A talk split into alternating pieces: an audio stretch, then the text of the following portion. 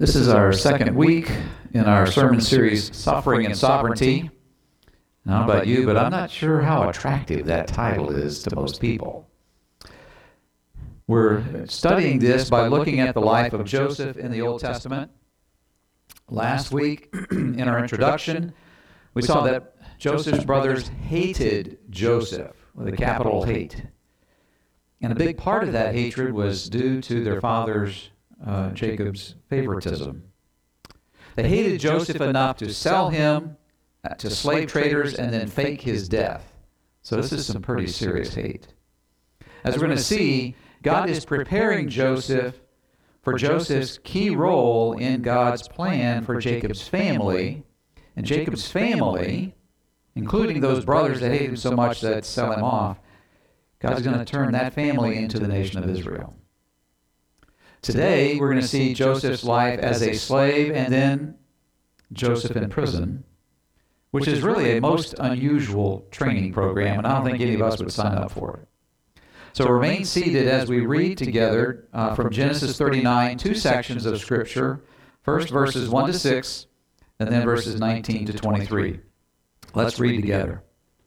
Now Joseph had been brought down to Egypt, and Potiphar, an officer of Pharaoh, the captain of the guard, an Egyptian, had bought him from the Ishmaelites who had brought him down there. The Lord was with Joseph, and he became a successful man, and he was in the house of his Egyptian master. His master saw that the Lord was with him, and that the Lord caused all that he did to succeed in his hands. So Joseph found favor in his sight and attended him, and he made him overseer of his house and put him in charge of all that he had.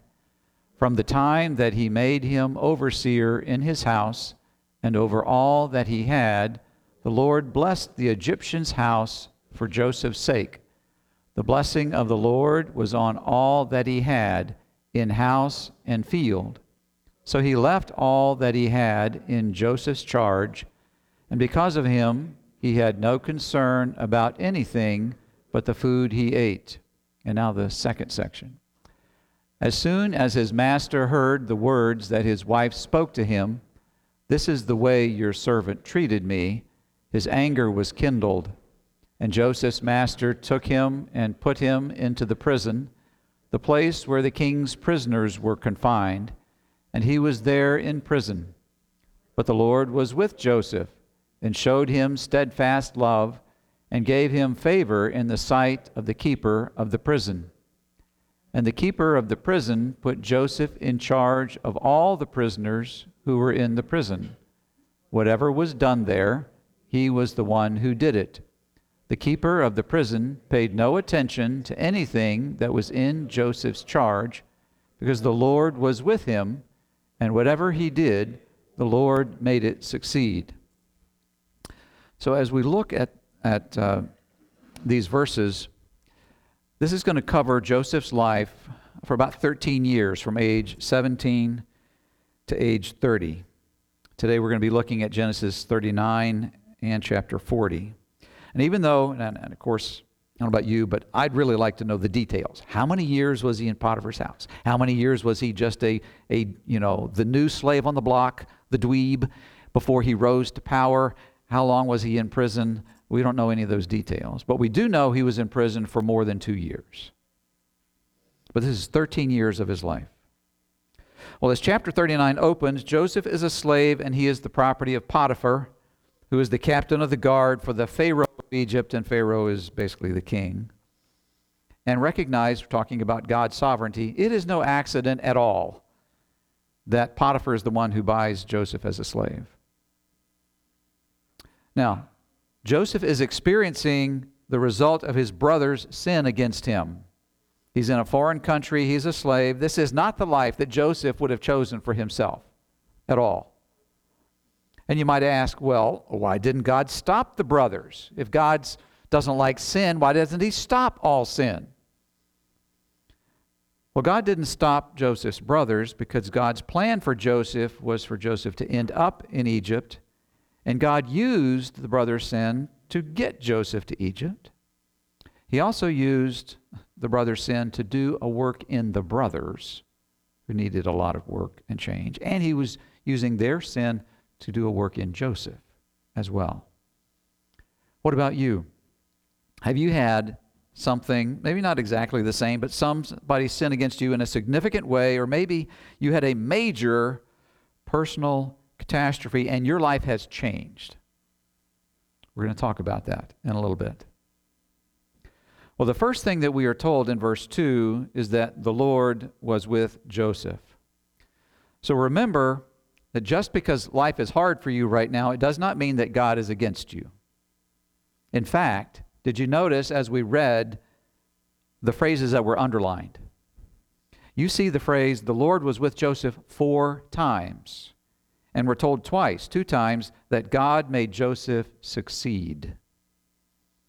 Now, you might think that slave and God is with him should not go together. I think that in some ways you and I are still attracted to the idea that good things happen to good people. Or the church version of this if you serve God, everything will go well for you. And we think that even though you do not see it anywhere in the Bible. In fact, God says, Jesus says, you're going to have trouble. You're going to have difficulties. This is a broken world. In both of these sayings, good things happen to good people, and the other one, the foundation is us doing good. But remember, God makes it very clear on our own, our best isn't good to God at all. So, God is with Joseph while Joseph is a slave, and God makes him successful. Then we're told that Potiphar sees that God made Joseph successful. So, in a small way, God uses Joseph as a fulfillment of God's promise to Abraham, who happens to be Joseph's great grandfather. And God's promise was that through Abraham's descendants, God would bless the world. Now, the ultimate fulfillment of that is Jesus.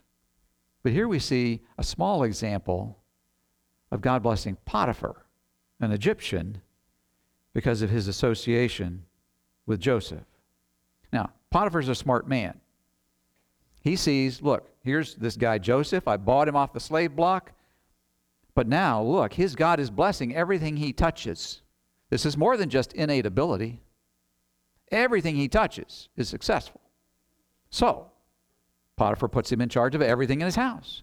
In the house itself, all the fields he has, everything that Potiphar owns. And so, in a sense, even though Joseph is still a slave, Joseph becomes the number two man in Potiphar's house.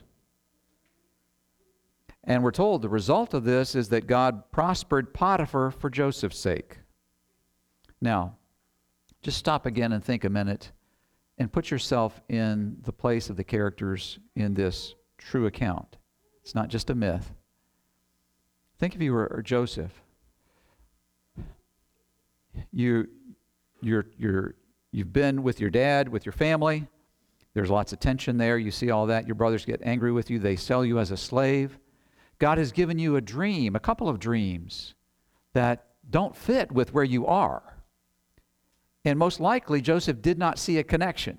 God, I, I remember the dreams you gave me, but here's where I am at right now. And I don't see how this has anything to do with that. And so I think on the one hand, he's most likely thankful that God's put him in a, a, good place and God has blessed him and given him success. And he's thankful for that, but probably also a little confused about, okay, God, I don't see the connection yet on what's going on. Well, so here's Joseph. He's a slave, but now very successful and the number two guy in the house. So you say, okay, well, I can see his situation. It's not the greatest, but it's bearable. He's a slave, but he's in a high position of responsibility and respect, and then trouble comes. Not only did Potiphar notice Joseph to put him in charge of everything, but Potiphar's wife noticed Joseph, and she starts chasing him. Now, this is really awkward for Joseph, and she's persistent. You get the impression that this goes on for some time. Now, this is a sermon series on sovereignty. So we're saying God is sovereign, He's in control of all things. And Joseph here is being tempted. The logical conclusion there then is God is allowing this temptation, which he is. We'll talk about that again in a little bit. But Joseph is kind of stuck. He can't just move to another place, get another job. He's a slave. Okay? He can't get out of the situation. And so again, Potiphar's wife is chasing after him, and finally, Potiphar's wife is able to get Joseph alone. And she presses her desire, and Joseph refuses again. But this time, she's got him alone, and she grabs his shirt. Now it says in the text garment, but think he grabs his shirt. Well, he runs. He runs so hard that he runs out of his shirt. She's holding it, and he's gone. But before uh, he runs away, he says something to Potiphar's wife in Genesis 39, starting in verse 8. But he, Joseph, refused, refused her, and said to his master's wife, Behold, because of me, my master has no concern about anything in the house, and he has put everything that he has in my charge. He is not greater in this house than I am, nor has he kept back anything from me except yourself, because you are his wife. How then can I do this great wickedness and sin against God? Now, you look at verse 8 and 9, and it might seem just a tad confusing. Joseph is not being arrogant at all, especially in verse 9. What he's saying to Potiphar's wife is Look, Potiphar gave me his authority over everything in the house except you. Now, if he's making this case about Potiphar, why doesn't he then say, How can I do this great wickedness and sin against Potiphar? Makes sense, right? He says, No, no. He says, uh, How can I do this great wickedness and sin against God? Anytime you and I sin against someone else, which is we do often enough, anytime we do, we sin against God because God commands us to love Him and to love others. Now, as you look at Joseph's response to Potiphar's wife in this whole situation, there's something missing in Joseph's attitude, and there's something that is there that we can see. Now, at this point, Joseph has been a slave for at least a few years, maybe more. And what you don't see in this is you don't see any anger against God, towards God, for his circumstances. Because you know what? If Joseph was going to complain, this would be a really good place to complain. God, look, what did I do that my brothers sold me into slavery? Now I'm in slavery and you've given me this success, and now I've got this mess, and I don't know how to get out of this mess with Potiphar's wife chasing after me. Okay, God, you've messed up. Too often, when you and I have difficulties, don't we complain against God? Don't we get angry? Don't we think, God, you messed up? Well, you see a lot of complaints in the Bible. You also see something called a lament, which I'm going to talk about in a little bit, and the difference between the two. Joseph doesn't complain. What you do see in Joseph's response is he wants to please God. He says no to the temptation. Well, how is it that Joseph and you and I can say no to temptation? We can say no when we're tempted, when we desire to please God more than we desire the temptation. So here Joseph has done what is right. God has blessed him. He has honored Potiphar not only in his work that resulted him being the, the number two position, but here, particularly with Potiphar's wife, he has honored Potiphar, he's obeyed God, and you would think that something good would happen next. But no. No, instead, Joseph is betrayed by Potiphar's wife. She lies. She's a woman scorned. So she falsely accuses Joseph when she's the one who's guilty. And as we read in our verses, which were pretty brief, Potiphar, when he finds out about the situation, is angry and he puts Joseph in prison. Now, it's the understanding of many historians that normally in that situation, a slave, if that was he was in that situation, would have been put to death. And so there's speculation, and that's what it is, because we don't know for sure. Speculation that maybe Potiphar is not totally convinced of his wife's truthfulness. And so instead of killing Joseph, he puts him in prison. And in fact, in the movie that came out about this, about the story called Joseph King of Dreams, that's how they portray it. Potiphar is not totally convinced, and so he puts Joseph in prison. Well, in any case, Joseph goes from what's, you know, I think most people would say it's a bad but bearable situation. He's a slave, but he's number two in the house, to being in prison, which is a horrible situation and totally unjust. Well, so now he's in prison, and the first thing that we are told after Joseph ends up in prison is that God is with him. Well, at this point, some people would say, you know what? If this is what happens when God is with you, I don't want God to be with me. Okay, I don't want that kind of mess. Well, God's ways are not our ways. And remember this too often God's ways seem foolish to us, but they're not. Just like little toddler who wants the cookie or wants whatever they want to play can't understand why mom and dad aren't agreeing. It's the most logical thing in the world for this to be the next thing to happen, for me to get the cookie, to be able to play the game I want to play. But mom and dad are saying no. What does the toddler usually do? Throws a fit. Okay? Well, just as Joseph rose to be number two in Potiphar's house, we see that Joseph ends up becoming number two in the prison. Now, he's still a slave and he is still a prisoner, but he's put in charge of all the other prisoners. And we're told again whatever Joseph did, God made it succeed. Now we come to Genesis 40. The Pharaoh in Egypt, we're told, is somehow offended by his chief cupbearer and his baker, and he puts them both in prison. Now, both of these are positions of trust. We don't have cupbearers today. We do have bakers. Maybe you have a favorite bakery. But back then, the cupbearer taste tested everything that Pharaoh drank to make sure it wasn't poisoned. Okay, so the cupbearer has a vested interest in making sure that everybody else around him that's providing everything is on the up and up and is good. The baker makes food for Pharaoh to eat. So you can see how they are positions of trust. But he's been offended by them, throws them in prison, and they are in prison for more than just a few days. And one night, both men have dreams.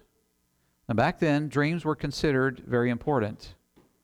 I don't know about you, I have dreams at night, but usually when I wake up, I cannot remember what I dreamed.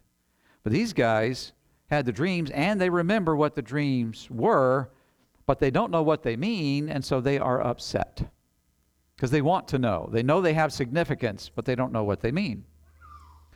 Let me just pause here and ask a question. When you and I are having some problems and difficulties and we're feeling pressed in, isn't it our natural response to that to just kind of turn in, focus on ourselves, forget about the people around us? Okay?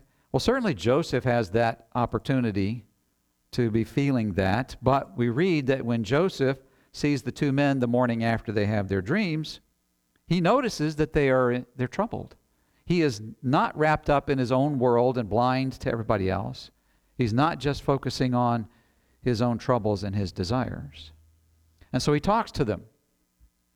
And he says, he tells them, look, God is the one who interprets dreams when he finds out that they've had these. And he says, tell me the dreams and let's see if God won't give an interpretation so you can know what it means. And so they tell him the dreams, and God gives Joseph the interpretation. So the cupbearer begins. He says, I had a dream, and in my dream uh, there's a grapevine with three branches, and the branches have grapes on them, and I squeeze the grapes into a cup, and I serve the, the grape juice to Pharaoh. And God tells Joseph, who shares it with the cupbearer, this means that you're going to be restored to your position in three days. Well, that's really encouraging. Okay, because the Pharaoh was king, his word was law. Anything could happen, as we will see. Well, then Joseph says to the cupbearer, Look, this is great news for you, but do me a favor. When, when you're freed, remember me when you're restored to your position. You have, you're not only in a position of trust, but that means that Pharaoh listens to you. Tell him what's going on. See if, because, you know, Pharaoh outranks Potiphar. So let's see maybe if I can't get out of prison. Can you help me? Would you do that? Well, the baker is encouraged, and so he tells Joseph his dream.